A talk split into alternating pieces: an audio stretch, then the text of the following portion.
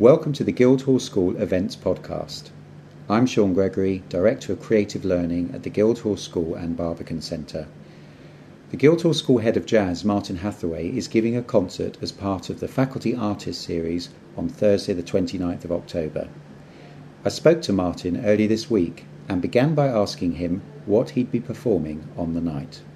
We are um, playing a mixture of my pieces, which um, some of them date back to almost 20 years ago, so some are old favourites for me um, personally. Um, so I hope I hope they've matured in some ways, um, and I hope I can play on them rather well. Um, and then some of them are, are much more recent compositions. Um, I've started. i have I've had a bit of um, a lull, I think, in some of my compositional work over the last few years, and I, I haven't spent as much time as I would have liked composing. And um, so, various circumstances in my life over the last year or so have, have got me back into writing music again and experimenting, and um, it's been a it's been a very enjoyable process, I think. Um, so we're going to try some of those new pieces. So it's a little bit of the old and a little bit of the new. Great.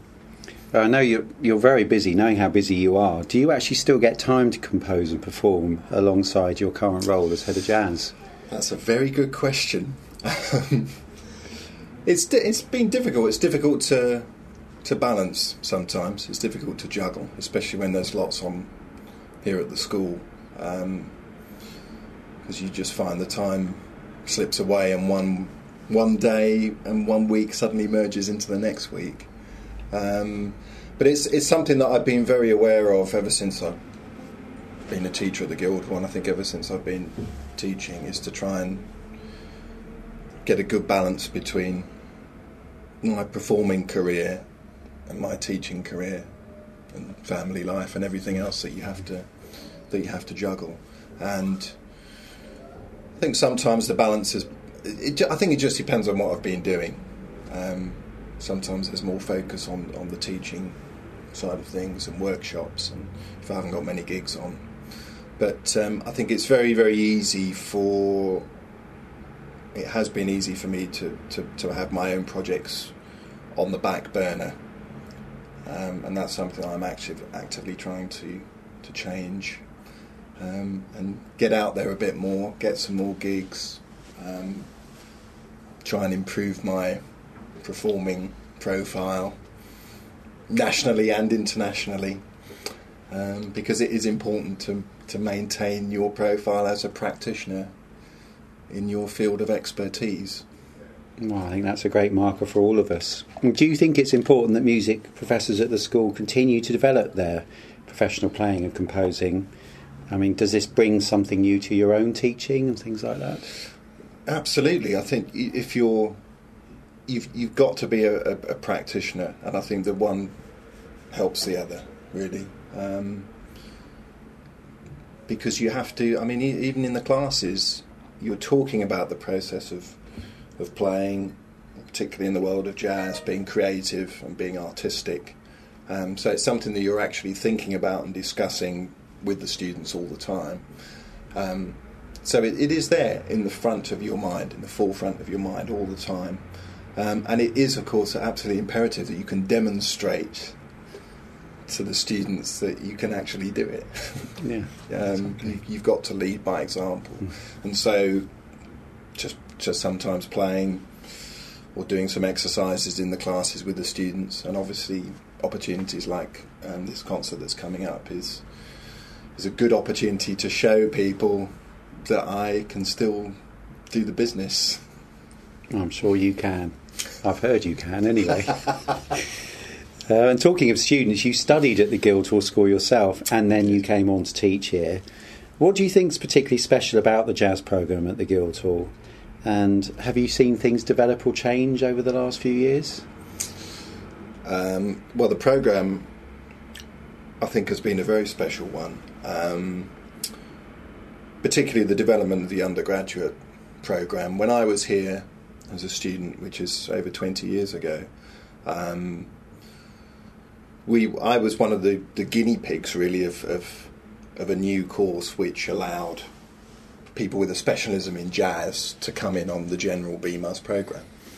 Um, so I had split first study lesson time with a classical saxophone teacher. He was John Hall, and and jazz saxophone. I was studying with Don Rendell at that time. Um, and I think in possibly in those days you expected to be a virtuoso in all areas. Um, so it was very challenging. Um, I think the reality is that you, the course, what we try to do with the course now is we accept that students who come in on the jazz program have their specialism in jazz, but we want them to have a very broad approach to their music making. Um, and everything that they do hopefully informs everything that they do. Obviously, not only their jazz work, but uh, anything else that they find.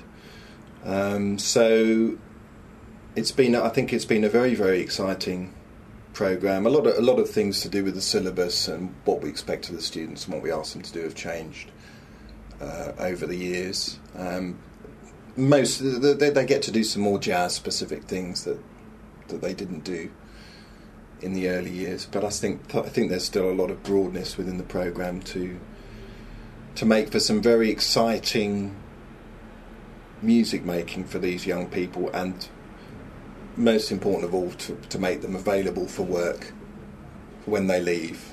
Um, and that I think that's the most exciting thing of all about that particular program is that when the students leave here, they can follow a very clear artistic path if they have one at that stage, but they can also get themselves involved in any other field, whether it's teaching or workshops or, or whatever. It may not even necessarily be so jazz specific, but they have the tools to survive as professional musicians. I think that's very exciting. Um, the postgrad program has changed a lot um, because I think that the, just the nature of jazz education certainly at that level has changed somewhat. Um, again, when I did, when I came to the Guildhall first in 1987, um, postgraduate course here was the, one of the first jazz courses to actually be set up in this country. So um, a lot of people gravitated towards that course, and the level was extremely high. Um, what I've discovered now is that students are studying jazz uh, slightly younger age and more undergraduate level. Um, so we're seeing possibly less people studying at postgraduate level, um, and sometimes the the standard of some of those people at entry has been a little bit variable. But um, I think at the end of the day, it's a good it's a good thing. We're, we're taking less, slightly less students on the postgraduate course than in previous years, but we're now trying to get the very, very best students who are gen- what I would describe as genuine postgraduate students. They've possibly done four years of jazz study at undergraduate level somewhere else, and they're they're coming to us to hone their skills and be at the very, very top of the tree. That's an interesting challenge where you you've got two cohorts, two distinctive communities, undergraduates who've worked with you for four years in the way you're describing, and right postgraduates, many of whom have come from outside yeah. with, with, variable experiences. That's it. I think possibly that's the way that uh, some other postgraduate programs are going, just outside of jazz, is that we will see some students who are very, very experienced in jazz already. Mm-hmm. Um, but we also have some students who have general good all-round skills, but are perhaps coming mm-hmm. coming to jazz or, or to study jazz formally for the first time. And we have some very difficult decisions to make sometimes as to who we're going to select?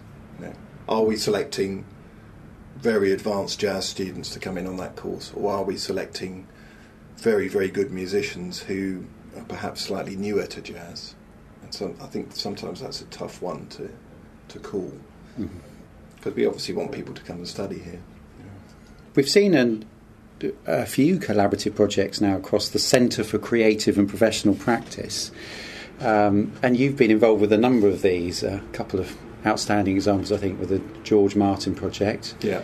your memorable spoon playing, along with some more much. conventional MD responsibilities, but also um, some wonderful improvisation projects you've led, not only involving jazz students, but music therapy and leadership, and, and musicians obviously from the classical domain as well. Um, is this the sort of thing you'd like to see more of happening? Um, does collaboration come easily to jazz musicians?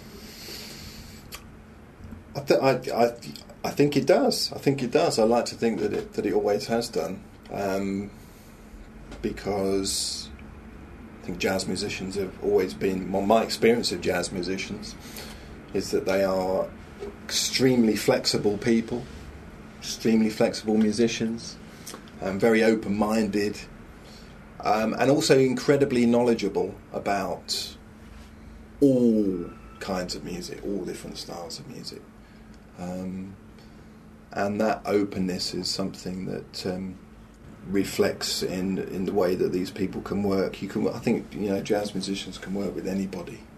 But in terms of the centre and those sorts of cross-departmental, cross-genre types of projects, there is a value in those for jazz musicians because I think often it can be seen that those going through the so-called more traditional formal routes of particularly the notationally led training, like classical, you know, that it's naturally liberating to start to play with improvisation or working on group creativity in other ways. But these are pretty central to what a jazz musician's life is about. Yeah. Is there what what's there that's of value to the jazz musician when starting to work with other musical cultures and approaches? Well, that is a there. That is a good question. I mean, there, there are some students that I've worked with, and I can, in fact, I can remember when we first started doing some of these collaborative projects years ago. yeah. um, I was leading or co-leading some of those workshops, and we did have some of our students who were a little bit. Uh, they were some. Some of them were a bit inflexible, and um, there are some. There are some jazz musicians who are a little bit snooty about working with people who perhaps don't have any jazz skills or are very new to jazz. Um, and actually, what what I found was that it that it actually broadened the jazz musician's approach. You know, it's very easy to, as I think with any creative music, to sometimes get stuck in a rut. Um, and what it did for some of those slightly snotty students was to actually broaden their approach and realise that you know there are there are different ways there are different ways of improvising. You know, it doesn't always have to be jazz vocabulary or jazz orientated. You know, it, in, the traditional sense of of jazz. Mm-hmm. Ju- just getting together with people and, and playing some music. It doesn't have to, even in improvisation, it doesn't necessarily have to have a jazz vocabulary in terms of the, the tr- traditional jazz, straight ahead jazz, bebop, say. Um, so you, you you know you need to have, in order to work with anybody, you, you need to have a flexible approach. Um, as I was saying earlier, I think that most of our students have that. Um, but you know, there have been times where I've come across some people that actually don't have that flexibility. Um, I think they possibly feel intimidated sometimes by working with people that come from a different uh, musical experience. Um, because it's because improvisation's often involved in a lot of these collaborative projects. The jazz musicians tr- attempt to stamp their authority on the proceedings, but but sometimes in in a bad way, in a in an inflexible way. Hmm.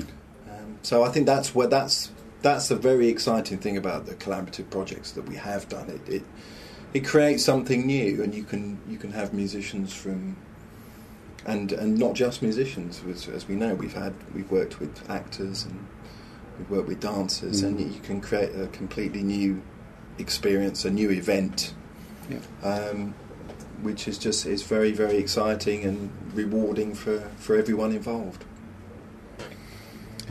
So you've got um, some of your jazz students taking part in the London Jazz Festival later this term. What kind of opportunities does this bring them? Well, I think it's it's it, many good reasons for, for being involved um, with Serious, who help us org- uh, organise the London London Jazz Festival. Um, it it obviously gives our students an opportunity to work with some of the very very best players in the world. um, whoever happens to be visiting at the time. We've got we got some nice plans for our for November. We're working with uh, Christine Tobin and Phil Robson, who incidentally are two alumni. Both Phil and Christine have become two of the most recognised jazz musicians. Well, certainly in Europe, and um, and they've they've also spread their wings internationally um, since I first met them. Um, so we're going to be doing some, some new music with them. They've they've got some some of their own arrangements that they're going to bring to us, and we're also going to get some of the students to write some new music for them. Um, so obviously, just the, the, opportunity to be working with them is going to be incredibly exciting.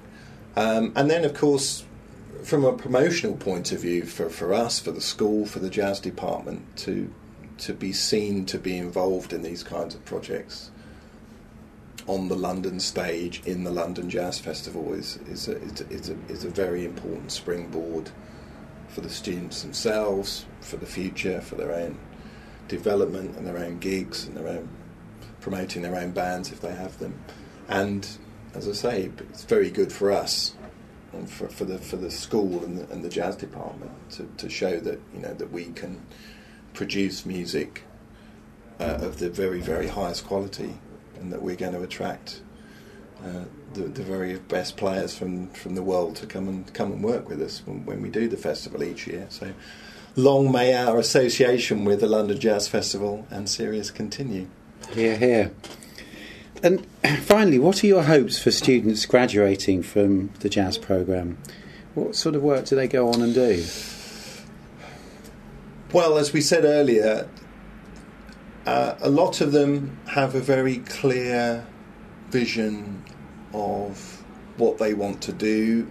Some of them form their own groups whilst they're here, they're working on their own music, or they've got their own particular spin on, on what they want to do. And that work has already begun whilst they've been students, and then they've just gone out into the profession and continued on that path. Um, there's been a number of students, particularly from the undergraduate course, um, people like Tom Challenger, Robin Fincker, um, George Fogel, uh, Tom Farmer, people who've graduated in the last few years who've they work together a lot. They've they've they've formed their own collectives. So these the, the collectives of young jazz musicians in London. One's called the Loop Collective, which Robin Fincker runs, and there's another one called the Fire Collective, um, which was led by, which is led by Barak Schmool, who was a student at the academy mm. years ago. Um, and those groups contain a lot of young London-based jazz musicians, people that have studied at the London music colleges and have, have graduated, and they have a very, very clear idea of what they want to do musically. They've also got very, very good business skills um, the people who are involved in those organisations are they're at the heart of everything to do with those with those programs. So they're setting up their own gigs, they're learning how to promote the gigs, um, and they're of course obviously excellent performers themselves and practitioners. So and it's created incredibly strong jazz community. It's it's a it's a very exciting time I think to be a jazz musician in London, particularly a young jazz musician, because there's a lot of really, really creative music going on, and there's some outstanding playing. The, the, the standard of the, of the young players is frightening. Mm-hmm. They are so good, and that's why we have to keep up as well. well no, it goes back to your earlier question. Totally, you know, yeah. we, we have to keep up with mm. the with the times, otherwise, we ourselves as performers of a, of a slightly older generation, and and teachers could could quite easily get lost. So we need we need to keep up with them. So it's it's it's beneficial to us all. Mm-hmm. Um, and then we have students who perhaps aren't so they don't have uh, perhaps a, such a clearer vision of what they want to do yet um, uh, in terms of performing, um, or some of them perhaps prefer to go into teaching side of things, leading workshops or peripatetic teaching, some of the traditional musical uh, routes that people go down once they've left. And again, referring back to what we said earlier, the students that leave this school have a whole variety of skills available to them um, to be proficient in a variety of different areas. Mm-hmm. So, you know, our students can go into workshops, schools, they can teach different kinds of music, give people different musical experiences. They can they can teach jazz, they can teach classical music, they can teach anything really. Um, so our students, the majority of them, do go into the profession in some area, whether it be performing or, or teaching or a combination. Um, some of them do go into session work, some of them go into recording or producing, some of them go into music administration. There, there are so many different areas that you can go into um, and still be working in the musical sphere as a professional musician. And we, we do give our students the skills, and it does work.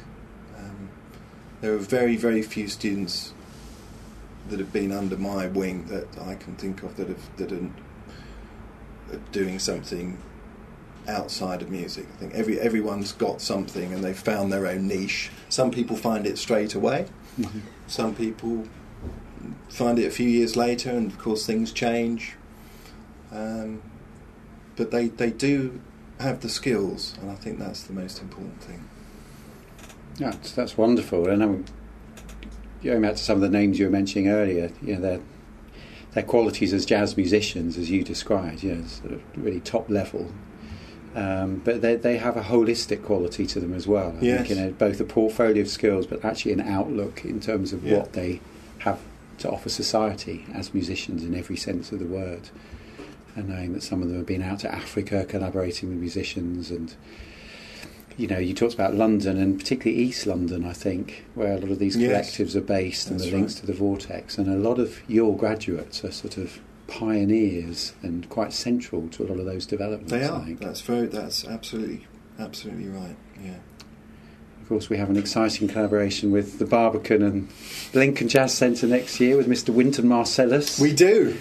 Probably the most famous. yes, the most famous jazz musician in the world, Wynton Marsalis. Yes, extremely exciting event next June, and uh, we really look forward to seeing him and working with him. Watch this space. Absolutely.